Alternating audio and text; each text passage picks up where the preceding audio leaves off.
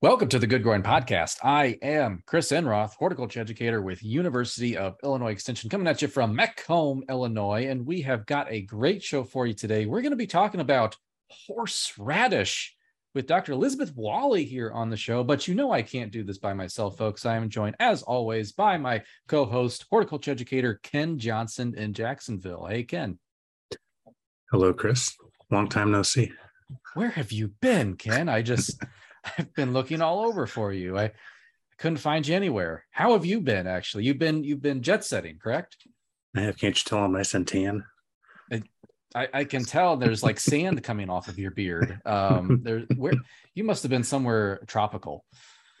I was there down in South Florida, so we had our National Association of County Agricultural Agents meeting in West Palm Beach. So I was there for five days, learning about all kinds of stuff, and then took a vacation down in South Florida, hit up the Everglades, Biscayne National Park, uh, Cypress National Forest, all that fun stuff. So lots of time outside in Florida. You just went out there and just started capturing like pythons and boa constrictors, right? no, my wife wouldn't let me. Oh, man. we, we okay. wanted to try to find somewhere where you could, or go on an iguana hunt or something like that, but she she didn't want to.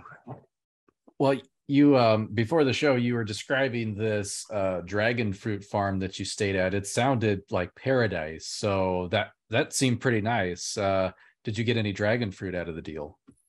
We did get we did pick a couple. Um they were we were going to buy some but we had to leave early and didn't get it in time but we did we did get to pick a couple. They were the red fleshed uh, dragon fruit. Usually the stuff in the store you get is white fleshed but these were the red fleshed. They were good well, and it, then it's and part of the the conference they did tours and went to a mango farm and bought way too much mango. I didn't realize, I mean, this place grew like 40, 50 different types of mango. I just kind of assumed mango is mango, but it's kind of like apples where you've got all these different varieties that taste different and and stuff. And I don't know if I can ever eat store bought mango again after going there. No, no. I mean, there's you can't go back. Um, I d- didn't you see the sign as you're leaving Florida, Ken, for the Florida Department of Agriculture saying you need to uh, stop and get your vehicle checked. So I hope you didn't have too many uh, uh, passengers.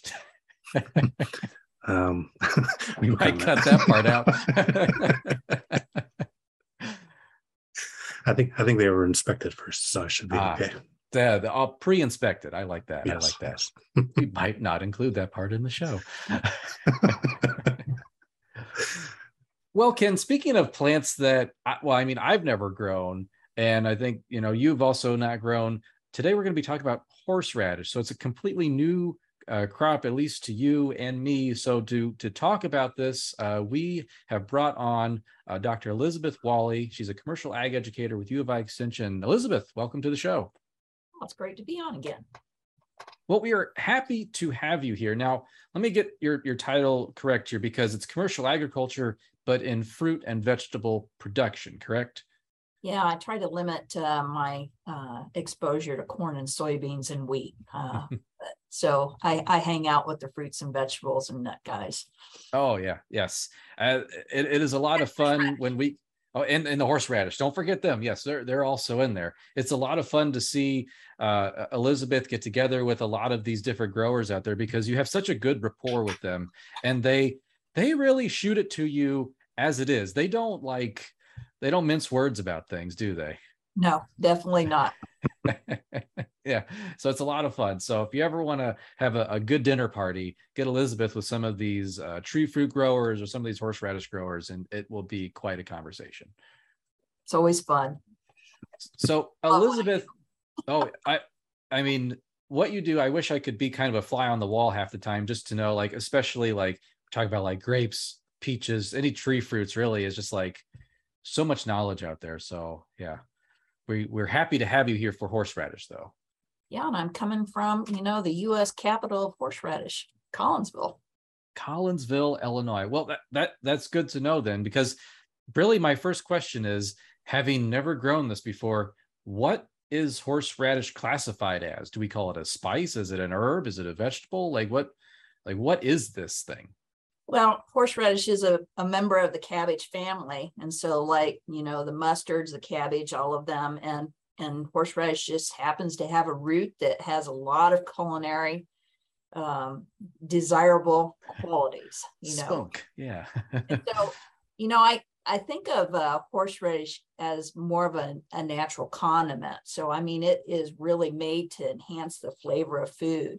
So, I suppose technically you could call it an herb when you're eating it fresh, um, but you could call it a spice when you're eating it in a dried form too. So, um, and hence that's why I call it a natural condiment.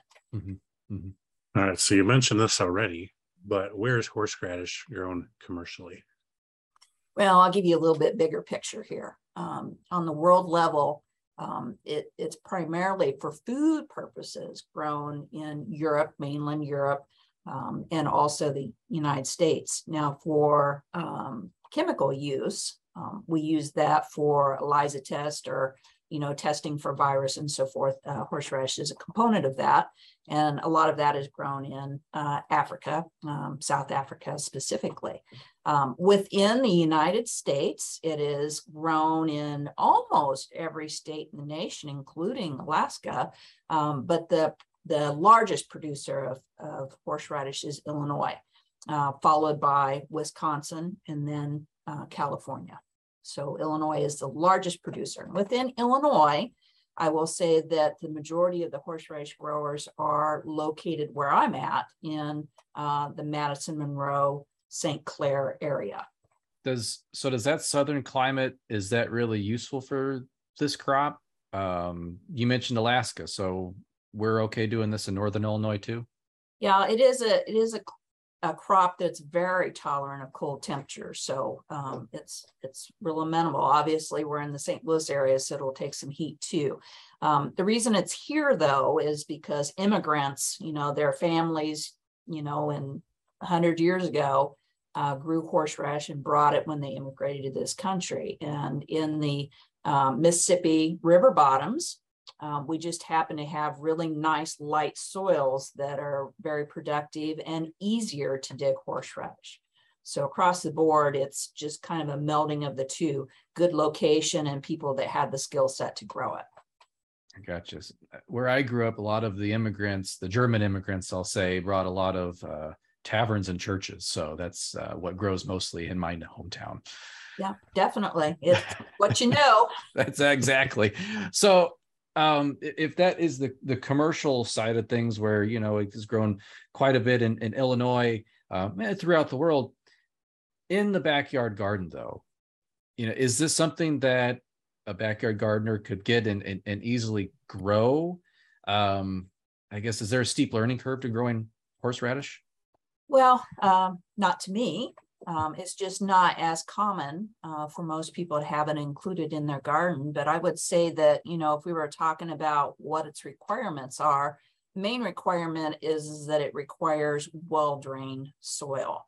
Um, it's usually planted in the very early spring. So it's one of the very first vegetables that you would put uh, in your garden if you're, you know, doing a first time planting. So as soon as the ground can be worked, um, it can be grown in almost as I say, any type of soil as long as it's well drained. But it really comes down to the digging that the preference would be for a little bit lighter soil rather than heavy soil because um, it can be a, a, fairly large root system that you're digging. And so I would say that um, uh, if you're trying to dig horseradish in a really heavy soil, um, and it happens to be dry when you're trying to dig it, then you're probably chopping the plant up a lo- lot more than you really want to. It's no big deal. You're just dealing with pieces rather than, you know, the whole root system. Mm-hmm. And so I'm going to say that um, if you add compost to a heavier soil to lighten it,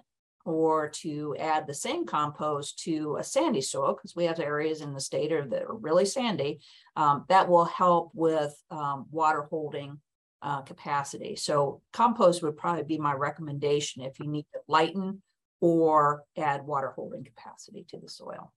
Okay. And I, I know like a lot of like post construction residential soils, you have like two inches of stuff you can dig in, and then you hit like a a pan, subsoil clay pan, and something like that. Does the the root kind of like a carrot? Does it like fork and or just like stunt pretty, it? It's pretty tough, and and it can work in. You know, it it can really grow. Um, but again, it's getting it out of the ground is really more the issue. Yeah, yeah. I I have spent many times digging carrots and potatoes and well uh, frankly ginger actually. And and uh, with growing ginger the suggestion is to bury it deeper kind of like asparagus. Right. But you're not digging up an asparagus root. Here you're digging up the ginger root or rhizome technically. Right. but you got to go so deep and then it just becomes so labor intensive it's it's almost not fun anymore. Yeah with you know in horseradish you you might plant it relatively, and I'll talk about that a little bit later, um, relatively shallow, but by the time it's done growing and you're harvesting at the end of the season, you can easily be eight to 12 inches down, um, which can be some significant digging on your part. So you want to make sure that you've got some nice soil to dig in is, mm-hmm. is what my recommendation is. Yeah, like that. So I'm going to show my ignorance here on horseradish. Um, but if, if somebody wants to grow horseradish, um, what should they be looking for? Um, and I personally have never looked for it, but I've never really seen it for sale anywhere. Is this something where, you know, would be like a, a soybean where you have short day, long day? Is there like garlic where there's different types of garlic that, you know, hard neck does better in Illinois than soft neck does? Um, you know, are there different types or what should people be looking for when they're, if they want to grow horseradish? Well, I'm going to kind of give you a wishy-washy answer uh, on this. Um, so there are many different cultivars of horseradish. And as you already mentioned, they all differ in, you know, how hot they are, how sweet they are, what their bitterness is, you know, how smooth the root is, what their yield potential. I mean, just across the board, they're all um, lots of different cultivars. But the vast majority of cultivars grown for commercial production are proprietary meaning that the industry itself has a breeding program and they internally support those cultivars and don't release them for general purchase. Having said all that, you can still go through mail order uh, catalogs or companies like Johnny's or um, Nourse Farms, or sometimes pronounced Nurse Farms, um, who carry horseradish. And it's not the plant that you're buying, but you're buying a piece of root. So it's not very common to ever run across somebody who's growing a transplant, you know, and selling an actual plant. What you're buying is a root that's been, main, you know, harvested from the previous crop, held in cold storage, and then sold to whoever orders it. And so um, the root that you usually get is about the diameter of an adult index finger and they're usually anywhere i'm going to say from 8 to 12 inches long. So uh, you order your horseradish and you get you know a couple of or maybe half dozen depending on how many you order these unbranched straight root pieces. And that is the piece that you will go out into your garden in the early spring and you will plant them horizontally at a slight angle. And you're going to put the head of the root at the higher angle or closer to the soil surface. And that's going to become important later when I talk about creating that really big root. But anyway, um, we will plant it horizontally and then bury it. And so I liken it to think about a root laying on a pillow. And so because its little head is laying on a pillow, its head is higher than its foot. And so if you have, you know, a question about which one is the head, usually the head you know, on overall length is the end that has a little bit bigger diameter because it's closer to the main part of the um, root system of the plant. So skinny end down, fatter end at the top, like it's laying on a little pillow. And so um, if you order um, horseradish, sometimes in the commercial, you know, retailers mail order, they just sell it as horseradish and there's no cultivar designation. You just buy horseradish but others will actually have designations. And probably some of the more common cultivars that you're going to run across are things like Big Top or Swiss. So there are some cultivars that um, you might run across, but don't be surprised if you just see it advertised as horseradish. But it will be a root that you're buying and not a plant. So Elizabeth, for some reason, in my head, I had horseradish pegged as in the carrot family. I don't know why. I just, it was just like, that's how it's always been in my brain. But you mentioned brassica. Yes. I've grown turnips and kale, broccoli, all this stuff. And I know that there are certain pests that go after these. So when we're growing these horseradishes, is there, do we need to be watching out for these like cabbage worms and all that other things that I tend to afflict brassicas?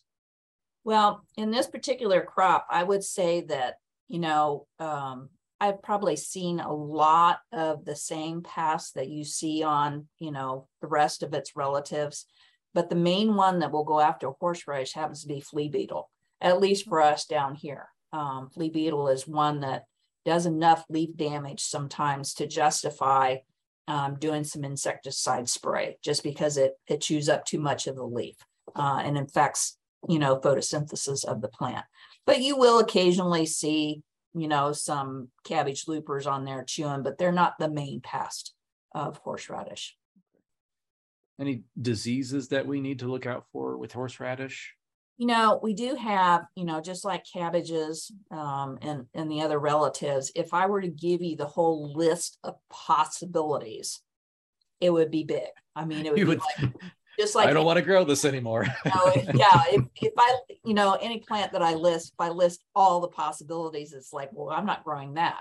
Um, horseradish does have a soil-borne root disease complex um, that is quite common that causes um, what I'm going to describe as peppering of the roots. So normally when we harvest a root and we cut it open, we want it to be nice and icy white. Um, but with this disease complex, it, you'll see this black peppering is how I'll describe it on the inside of the root. And when you grind it, it, it if it's really severe, it can cause some graying. So there's no toxicity problems to us to consume it. And it doesn't seem to affect the viability, like it doesn't kill the plant, but it just discolors the root. And so for, you know, a homeowner, if you know about that, you're okay with it you know, you just know what caused that. But if you're going to the store and buying it, you know, you expect horseradish to be nice and white. And, um, you know, if you were to see a gray jar of horseradish in the grocery store, I don't know about that. So commercial growers are a lot more sensitive um, to that disorder probably than than a homeowner uh, would be. And do we need to keep weeds away from the base of the plant? Because I I'm not that great at weeding around my turnips, but they seem to do, do okay. But since you're going to be digging around this, you probably want uh, the weeds away from the base of that plant. Yeah, I mean, you know, when we're talking about growing something for um, yield and quality, almost always, you know, we're going to say control the weeds um, on there. And horseradish is no different. We want to, you know, keep the competition down so that uh, all the resources are going to the plant mm-hmm. and not to all the surrounding weeds. Would, like mulch be a good thing to use around? Yeah, you know, for a homeowner, you know, we wouldn't do this commercially, but for a homeowner, you know, whatever tactics. I mean, commercially, we have a number of herbicides that we use that normally homeowners would not use. And so homeowners, though, would be looking at other methodology, you know, mm. and so if they're, you know, using mulch, you know, to suppress weeds, that works well uh, as well. And I wouldn't hesitate to tell people to, you know, get in there with a hoe and control it regularly. But if they've got something like mulch to suppress, that works too. Right. One thing I've always heard about horseradish that has made me hesitant to grow it uh, is that once you grow it, you're going to be stuck with it forever, i.e., it's hard to get rid of. Is that well, the case? Yes, it is. and and it has that quality because anything that you leave in the ground after harvesting down to the smallest root hair is capable of reproducing the plant. And so, you know, if you go in there and um, you know, just dig a partial root system and leave something behind, you know, there's going to be some new germination. In fact, that's how they do production uh, in California, unlike us, we plant the crop annually. Um, in California, they just harvest and, and all the little pieces left over regenerate the crop. And so they'll grow the field for several years. And so California commercially grows like homeowners do. Um, they rely on leaving a piece behind so that you don't have to replant it. Uh, it just generates a new plant uh, every year. So Um, that's good in the sense that if you like horseradish and you want to keep the patch going, that you do an incomplete harvest. But if you get tired of your horseradish and and don't want that patch anymore, then you're going to have to step up your game of being a real thorough, like every time something comes up, you dig up that piece of root. Or if you're willing to use conventional herbicides, use something, you know, systemic mm. like glyphosate or 2,4-D. Those both will effectively uh, take out horseradish. So make, making sure I understand. So for a homeowner here in Illinois, horseradish would be considered more like a perennial because we would be leaving probably root pieces behind in that soil. Correct. Yes. Okay. Very good. But yeah, so commercially more annual in, in Illinois and different in, in others. Yes, it is considered an annual crop. Okay. Okay. Well, that, that's good to know. So now I'm thinking, can maybe a good solution could be container growing? I don't know, Elizabeth, could we throw this in like a whiskey barrel and hit a good root one year and not have to worry about yeah. getting this somewhere you know, we don't want it? About it is not a plant that is aggressive like spreading. It just won't die. It mm. just coming up uh, is is the issue. So the more if you spread the roots around, they're going to germinate everywhere. So you know if you if you want to be able to easily dump out you know a barrel of soil and you know be done with horseradish production, then container growing would be good. Again, same rules apply. You want to have good drainage. Mm-hmm. All right. I think I know my plan for next year then. I'm going to get some ginger roots or not ginger. Sorry. I got a lot. I got ginger, got on, the brain. on the brain. I do. I do. Uh, and I can't, I dream about it. Um, we're going to get some horseradish roots, going to get those ordered, going to get a big container. I'm going to grow it next year in a container. I think that's where I'm going to go with because it, it, Elizabeth Kid knows this. People listening know this. My yard is to find sunshine is difficult in my yard. So to have a container where I might be able to move it depending on where the sun's at in the sky that time of year, that's ideal for me. That's one of the best uses of containers in my uh, estimation. Um, you know, if you've if you've either have shade or you've created so much shade that you no longer have sun, um, containers are just a wonderful thing to be able to wheel them around wherever you want them to be. So now the all important question, now that I know I'm going to do this next year, how am I going to know when to harvest this? Is there a cue that the plant gives? Well, there's a little word gimmick that would that I'm going to share with you. And so the growers always say that horseradish is harvested in the months with the letter R in it. So Write that's that down. September through April. Whoa, really? So any any time in those months where the ground is not frozen, because it's almost impossible to dig mm-hmm. frozen ground. It's not that the roots, you know, are no good. It's just that you can't dig when the ground's frozen. Um, you can be digging horseradish. And so um, I'm going to say whenever you need horseradish, um, dig it as you need it because it stores better in the ground than it does indoors. Interesting. So, if you've got enough horseradish, go out and get it as you need it. Let that's why I leave uh, parsnips and carrots in the ground over winter, and usually put a little hoop over it with some plastic or something to keep the snow off. So, hey, I got something else I can else to add to your patch. yes, I can harvest in the winter. I love harvesting things in the winter. It's so much fun. If you were to try to store it indoors, um, what would the process for that be? Well, um, it depends on whether you are are storing the roots or whether you're storing prepared product. Um, so if you're grinding it and, and setting it with vinegar, um, it has a different storage. So um, I will say that it is, you know, I've already said it's best to store it in the ground because that's the best place to store it for the longest time if you store it in the refrigerator or freezer, um, it's it's best to store it as a whole root because once you start grinding, it starts losing its qualities in terms of heat and flavor over time. And so it's that grinding process that does that. And so um, don't grind everything up all at one fell swoop. I would I would hold some regular roots back and only grind what you know you can use. So if we're looking at it, um, I'm going to say uh, if you're storing it prepared, um, you want to keep it in the refrigerator or freezer. And in the refrigerator, um, you're probably looking at um, four to six weeks. Uh, if you store it in the refrigerator, you're probably at least six months. So quite a bit longer storage in the freezer than refrigerator.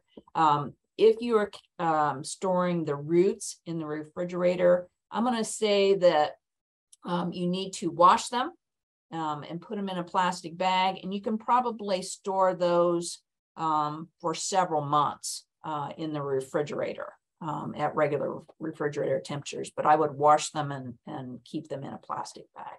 So if you were to to store these in the ground and forget about it, it'll resprout next year. Would you end up with just a progressively larger and larger root if you were just leave it?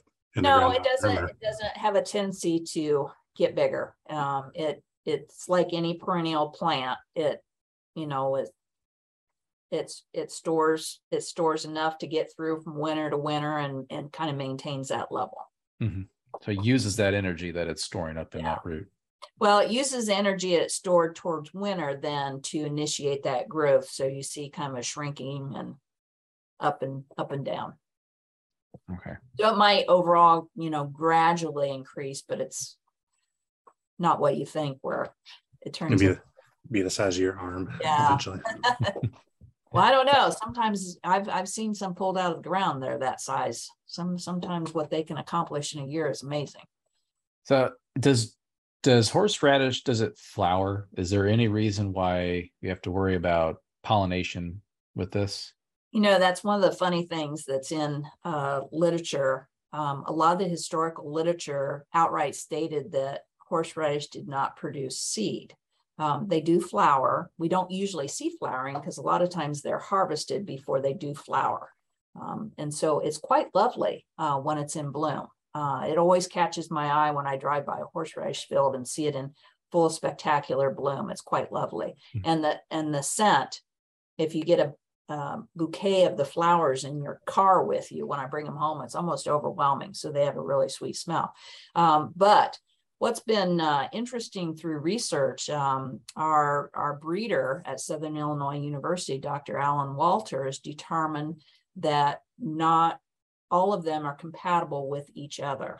So some are capable of, of pollinating another and some are not. And so he's been doing um, some research on which one is able to be a seed parent or the mother and which ones are not. And that's part of the breeding program. So, in fact, they are capable of producing seed if you know what are the appropriate you know parents to put together uh, on it. And so that is the number one reason that the crop is propagated vegetatively. It's easier and quicker and you maintain the overall genetics of you know plant with qualities that you like. And is this within that same lineage of um, mustard where it's like we have bred out specific traits like for the turnip we've bred out that that root for brussels sprouts the sprout like is it that same species just bred out is horseradish lumped in there or this is it separate well unlike you know like broccoli and you know kohlrabi and and brussels sprouts which are all varieties of one another the, this one is a distinct um, genus species different. So it, it's not in that group, but it's, it's definitely in the family. And they, in breeding, when we are breeding, we are looking for specific characteristics. And so I'm involved in, you know, being with the growers when they're evaluating new, new breeding, you know, lines and so what they're looking at, and, and it's no different for homeowners, homeowners would want the same characteristics.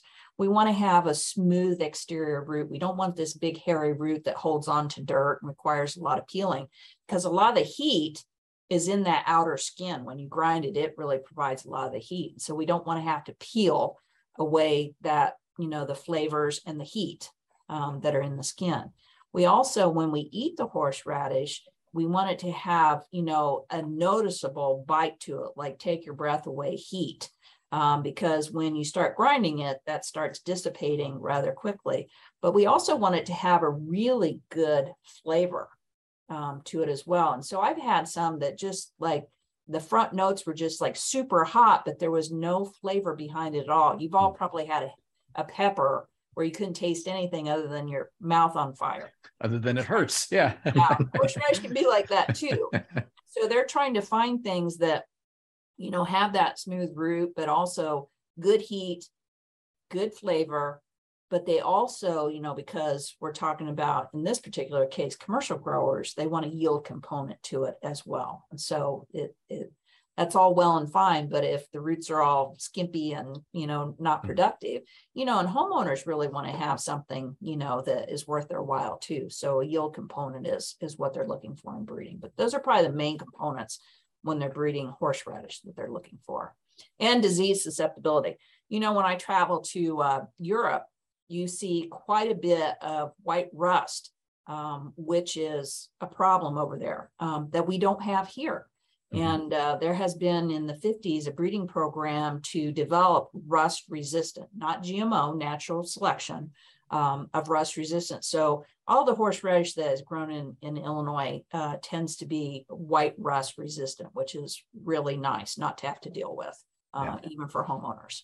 So, Elizabeth, for in my household, we don't grow horseradish, but we definitely use it. We eat it um, it's actually replaced mayonnaise in our refrigerator because I think actually, uh, Ken, it was on a trip to Florida early this year. We were in the car and we're making these flavorless sandwiches and we're like, we slathered on some horseradish sauce. We're like, oh, this is so good. And so we really made the switch then. So uh, that's how we use it. But Elizabeth, how how do you use horseradish? Uh, do you have a preferred way or how is it prepared? you know, that's kind of, I decided that's a, a, a tricky question because I absolutely adore horseradish. Um, and there's really no form that I don't like, but I could probably talk about a few things that aren't usually thought about um, with horseradish. And so I'm going to say the best food that I've ever eaten in my entire life, and I'm not even saying horseradish food, I'm saying food, happened to be a creamed soup, a cream soup that was an apple horseradish base. Mm-hmm. And so when you ate it, it was definitely horseradish. And have you ever eaten something where your mouth just keeps saying go, go, go, go, go, and your stomach oh, is yeah. okay, I've had enough. Mm-hmm. Um, that's how this struck me. And it is still at the top of my list. And I'm still trying to figure out what this restaurant did to make this this soup, but it was definitely an apple horseradish that was just delicious. And so I'm going to say that horseradish pairs really well with fruit. One of my, you mentioned, you know, uh, replacing mayonnaise. One of my favorite condiments is a cranberry horseradish mix. And I absolutely adore it on pork, like Wiener Schnitzel or something mm. like that. I mean, I can just, just slather it on. Um, horseradish is excellent pairing with potatoes of anything, anything potato. You put it in mashed potatoes. If you season um, potato chip dip, um, not so common here in the States, but occasionally I see it. If you ever see uh, horseradish potato chips, get some because that's another one of those things that you definitely cannot eat just one. Um, they're absolutely delicious. Now, more traditionally, um, horseradish is you can shave it like a blizzard over the top of you know lunch meat or roast beef sandwiches and it's just excellent. Um, and it is also as a prepared condiment as you mentioned chris um, it, it just really goes well um, with lots of different um, food food groups particularly pork and beef. I'm, I'm getting hungry. So i'm going to just say you can guess if you go to arby's with me the main mm-hmm. condiment that i get is oh yeah is is the horsey sauce. That's I, right. They can never give me enough either. It's like no, no, no. Yeah. Uh, two handfuls, please. Yeah, yes. it's it's dripping off when I'm eating it. Yep, yep. I'm, mm-hmm. I'm, I'm raking up anything that dripped off. Uh, so I'll also share. Uh, we've had roasted potatoes with like a gorgonzola horseradish cranberry topping to it. Oh my goodness! Yeah, we Amazing. haven't gotten into the the cheese, horseradish going into cheese and all those wonderful things too. It's it's as I say, it is a a beautifully natural condiment. It pairs well with lots of food and improves their flavor. Oh, that sounds well. I think we need to stop there because I'm getting hungry. I still got a full day's work ahead of us. Uh, Ken, what are we gonna do? We're gonna have to. We're gonna need to take a little break for some snacks. Second lunch break. That's right. Second lunch break. Here we come. Like you, I can just roll down the down the street and pick up horseradish anytime I want. Next year, I'll be able to do that too. There Yes. you go. Yes. Well, um, Elizabeth, you in addition to horseradish being, you know, you know, Illinois being the top grower for that, Illinois is also top grower for another uh, fruit vegetable crop, pumpkins. And so you uh, and also I'm, I'm assuming Nathan Johanning, uh, commercial ag educator, is going to be hosting the pumpkin field day coming up. Is that correct? Yes, Nathan, uh, Nathan is the lead on the Illinois Pumpkin Field Day and I'm, I'm, I'm his helper. I'll call myself that. I'm his helper and picking up whatever he needs me to do. But this year, uh, we're hosting it on September one.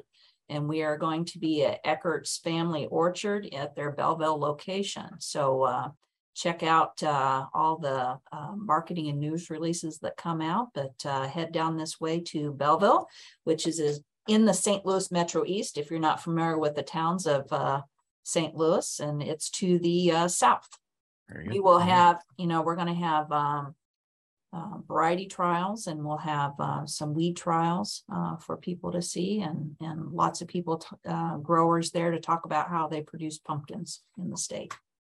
Yep, pumpkins. They're more than just jack o' lanterns. There are so many different kinds these days, and Especially it's pumpkins, incredible. yep. Mhm. Definitely. So, well, uh, Dr. Elizabeth Wahle, thank you so much for being here today to talk about horseradish. I am super excited to to try this crop out next year. So, thank you for being here. Sure. Every time you're out, order horseradish. That way, they have to use up what they have and buy some more. Exactly. exactly. The Good Growing Podcast is production of University of Illinois Extension. A special thank you to Ken Johnson for being our co-host uh, with us every single week. Ken, thank you for being here. Thanks for being here too. Let's do this again sometime in the future. Oh, we will do this sometime in the future. We'll get our our time machines and figure it out. I bet Ken's going to be talking to you next week, uh, Garden Bite, a short episode. But then we will be back after that. More guests, more fun, exciting gardening topics. So, listeners, thank you for doing what you do best, and that is listening. Or if you're watching us on YouTube, watching. And as always, keep on growing.